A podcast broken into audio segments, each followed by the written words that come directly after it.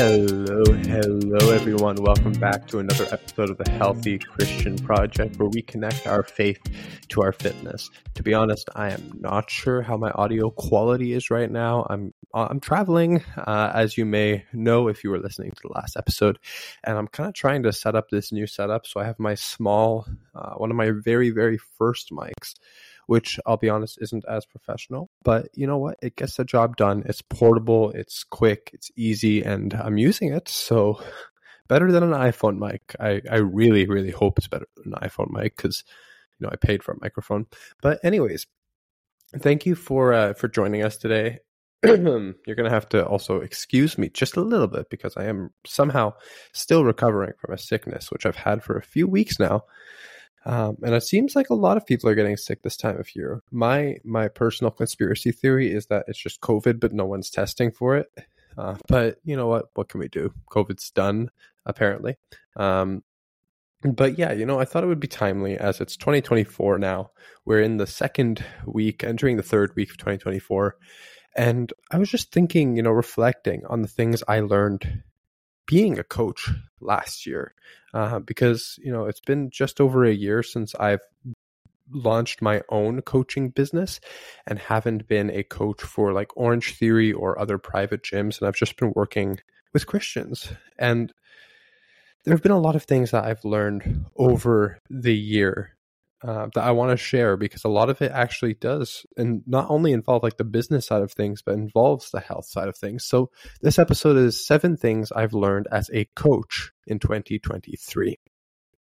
And the first of those things is focus on the long term goals. And sorry again. But you know what? Let's talk about this. When I first like if if I if I have a client come to me or a prospect or whatever you want to call them, someone who wants to lose weight, someone who wants to get healthier, and we hop on our first phone call together, all of my clients know this is an enrollment call. You know, I want to dig deep and find out what's going on in your life. I want to also know not just your short term goals, like not just what you want to achieve within the next six months, three months, whatever that is, but I want to know what your long term goals are. What are your goals in life? What do you want life to look like one year, two year, five years from now? And we want to focus on those long term goals for a reason. Because there are so many people and so many programs offering short term success, which of course is important. You want short term success. You don't just want to be really quick and, and, and, and, and completely overlook your short term goals because, you know, we're living in the moment. But sometimes those short term goals and short term success actually distract you from putting the work which will pay off in the long run. For example, let's say your short term goal, and I'm going to make this a business goal just to make sense in my mind, is to make $5,000 in one month. Okay. But if your long term goal is to make more than that, then you just stopping at $5,000 may actually hinder you from your long term goal. And it's kind of like the same thing in fitness sometimes fitness and health a lot of us have the goal uh, i want to lose 20 25 pounds within the next three months. But we don't realize like let's say our long-term goal is we want to just be healthy. Maybe losing 20 or 25 pounds isn't actually in accordance with that long-term goal. And many people may be like what the heck? What do you mean? Like how can losing weight not be in accordance with the long-term goal? But such a limited view of weight loss as health is not actually what health is because what if you lose that 20 to 25 pounds, but you become so obsessed with your weight afterwards? Do you think you're healthy if you're living in an obsession? I don't think so. So, anyways, my whole point here is there are so many short term goals that we can become clouded over that actually can distract us from the long run. So, don't fall for the quick fix, but be willing to put in the work and be patient because quick fixes are everywhere and everyone is offering a quick fix. But you know what? Nicole told me something the other day. If any program is promising you a quick result, that means you can lose them just as quickly.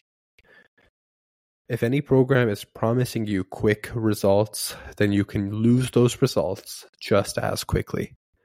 Don't fall for the quick fix. Put in the work and be patient. All good things in life require work and patience. And God created us to work. Which brings me to number two Christ gives us strength during the rough season and during the good season. Philippians 4 12 to 13, an NIV translation says, I know what it is to be in need, and I know what it is to have plenty. I have learned the secret of being content in any and every situation, whether well fed or hungry, whether living in plenty or in want.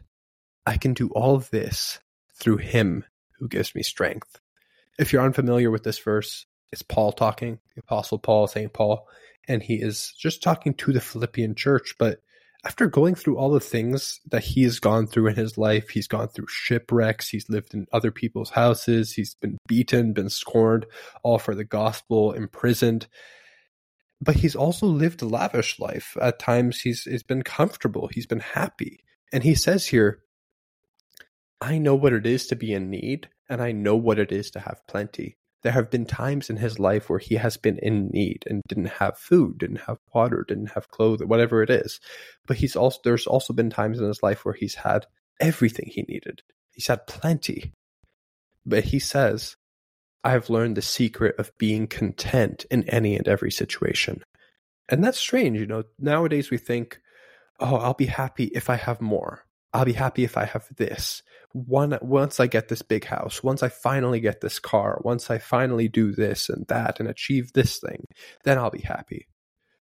But Paul is saying, I've learned the secret of being content in any and every situation. Any and every situation. Not finally once you get that thing, because as you know, if you've listened to the episode, The Importance and Futility of Goals, no matter what goal you reach, it will never fully satisfy you because you'll always just have a new goal immediately after. Being content doesn't rely on a situation.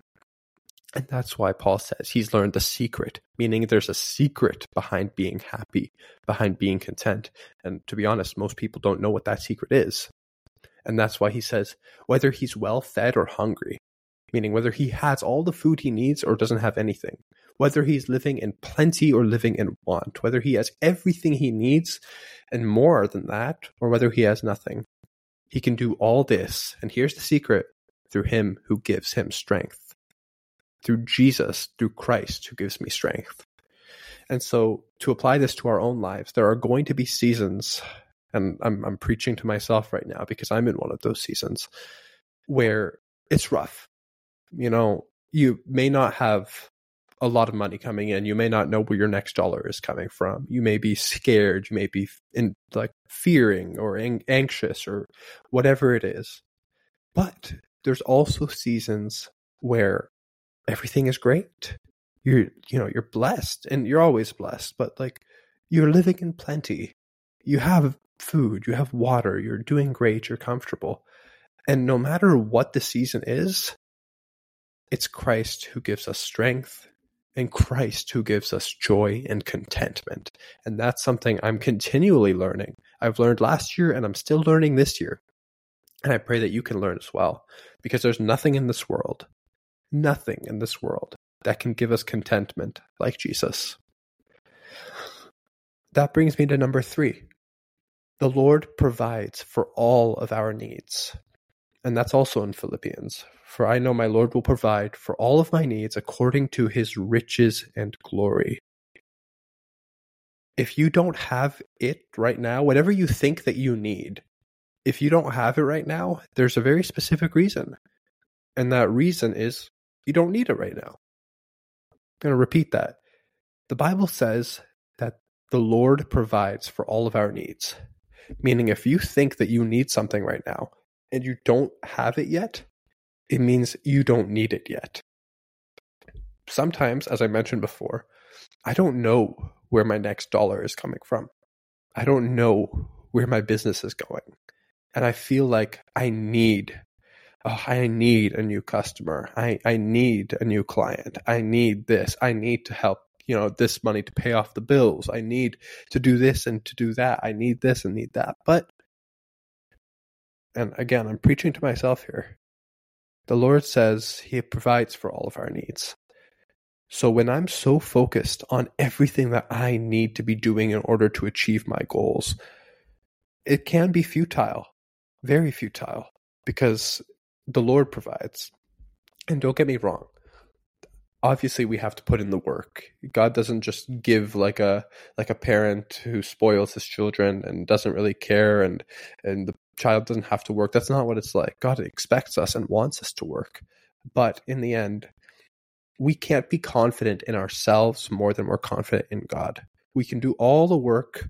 And there's a verse, um, it's in Wisdom of Sirach, which is in the Septuagint, not in our, not in our uh, Protestant Bibles, but in Wisdom of Sirach, it says, you know, there's a, if a farmer comes and he tills and he toils and he works and he does all this, at the end of the day, it's God who gives the right weather, the right circumstances, the rain, the sun, the soil, and all that to actually optimize the plant so that it can bear fruit.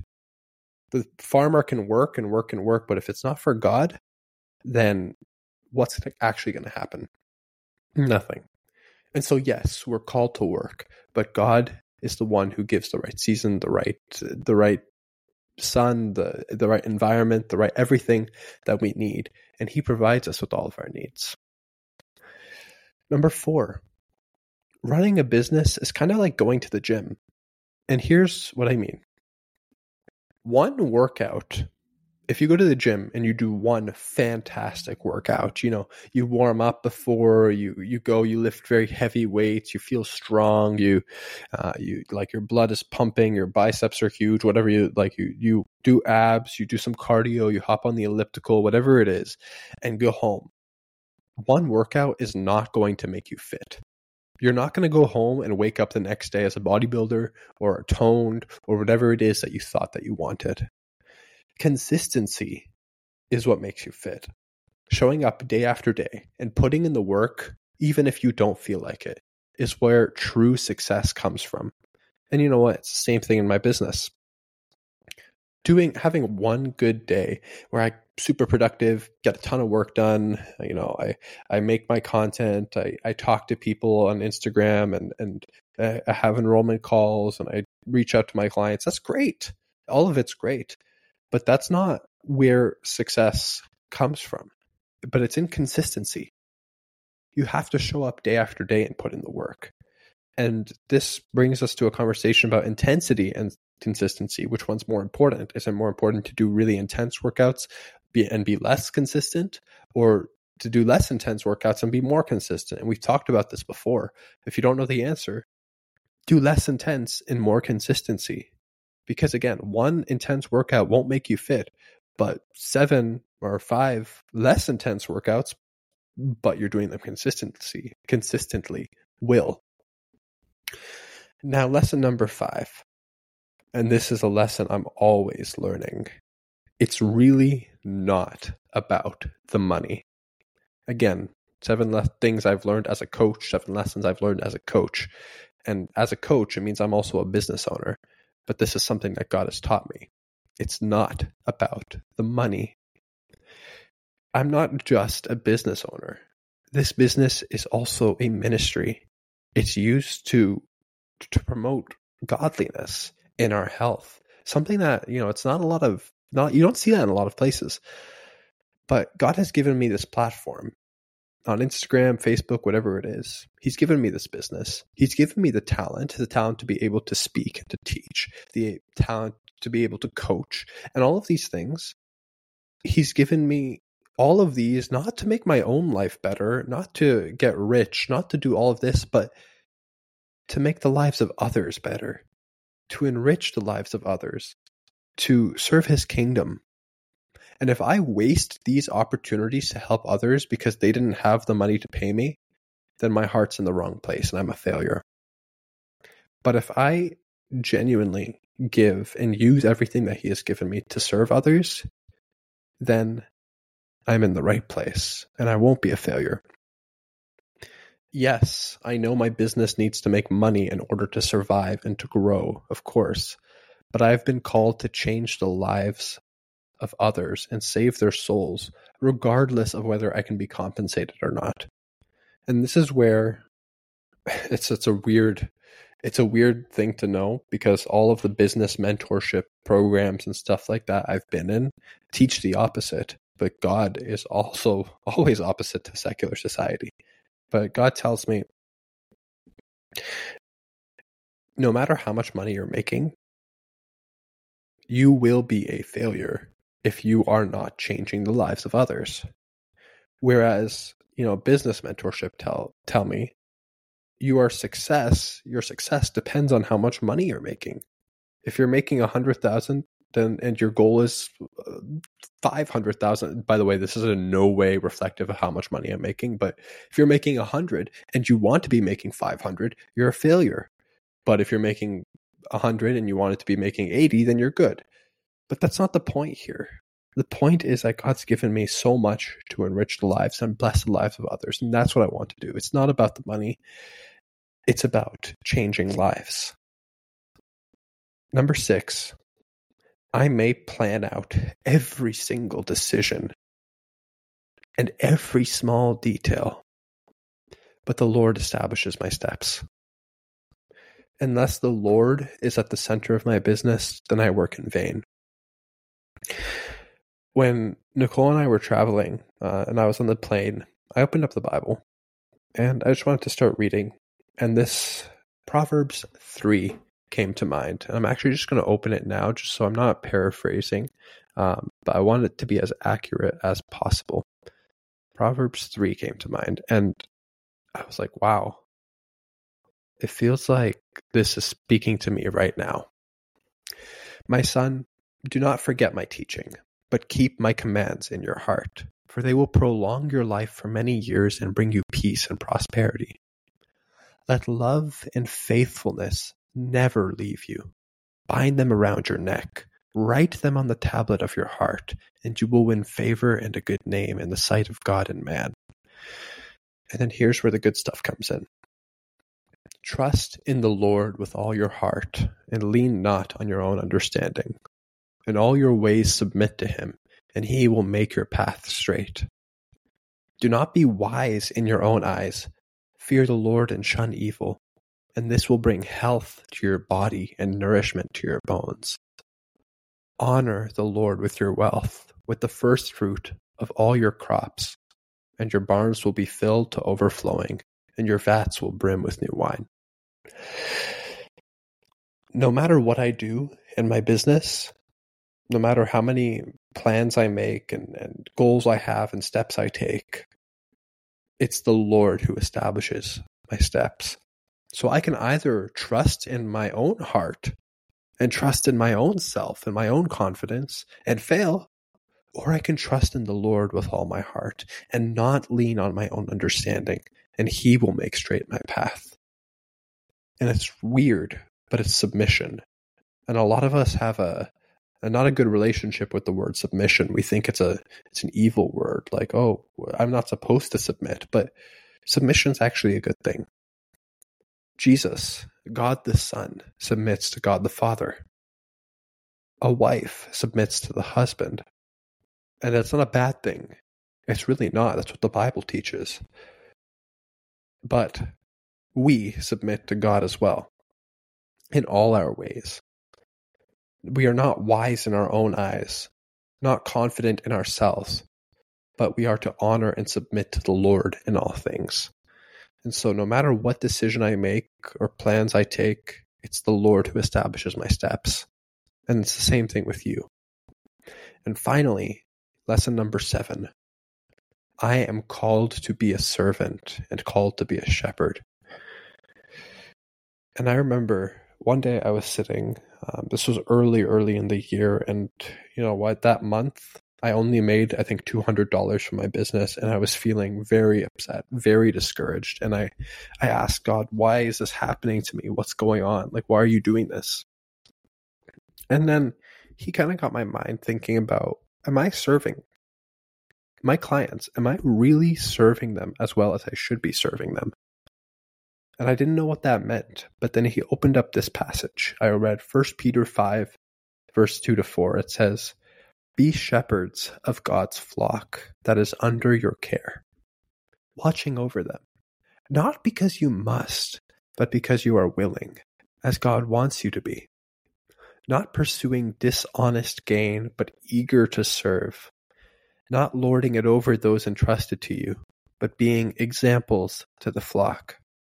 And when the chief shepherd appears, you will receive the crown of glory that will never fade away. And at that moment, I realized I'm a shepherd, I'm a servant. And all those people in my lives, with the clients and the people I'm taking care of, can be figuratively seen as my flock.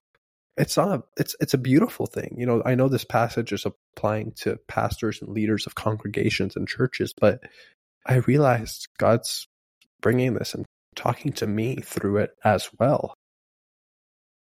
And I have a list of things I need to be doing. I have to watch over them. And not because I have to, but because I want to. I don't, I can't be pursuing dishonest gain, but I must be eager to serve and must be an example to the flock, leading by example. Because if I'm ever not living the life that I'm professing and, and calling them to live, then how come they'd follow me? And that's a lesson I've learned in leadership as well. You don't follow someone if you don't see the fruit in their lives. If they're not walking in the same way that they preach, uh, that's what my wife and I jokingly call preacher syndrome. When someone says something and does something else, you don't follow them. And Jesus once said this about the Pharisees. He was like, You should do everything that the Pharisees tell you to do. Oh, but don't do what they do, for they themselves do not practice what they preach. I think that's a very humbling lesson, but something that we have to understand, especially as leaders. Uh, I'm a leader of my flock. I've been leaders in other places. And we definitely have to, if you're a leader, a family, or whatever it is, you have to set the example because God's given us a lot of responsibility and if we don't live up to that responsibility, then there will be a punishment. We have to set the example and walk according to what we preach. Oh, there we go. Seven lessons I've learned as a coach in 2023. And I'm still learning as a coach, as a husband, as a uh, business owner, as a athlete, whatever you want to call me, uh, whatever I am, as a child of God. I'm still learning these lessons, and I'm sure there will be new lessons along the way. But I wanted to share these with you because every lesson I learn is a valuable is a valuable lesson that you may ha- may learn as well, or maybe in the process of learning, and you're not alone. God has blessed us with communities, with people to encourage and to challenge and to convict, and that's why we're here. And so I appreciate you being here, listening to this podcast, and I encourage you throughout the rest of 2024 to really be observant to what God is saying, what God is calling, what God is telling you. Because a lot of times we miss the opportunities and miss the lessons that God is actually trying to teach us because we're so focused on the circumstances themselves. But trust God and let Him teach you whatever it is that He wants to, so that He can build your character and that truly all things can work out for your good. Appreciate you being here and join us next time on another episode of the Healthy Christian Project.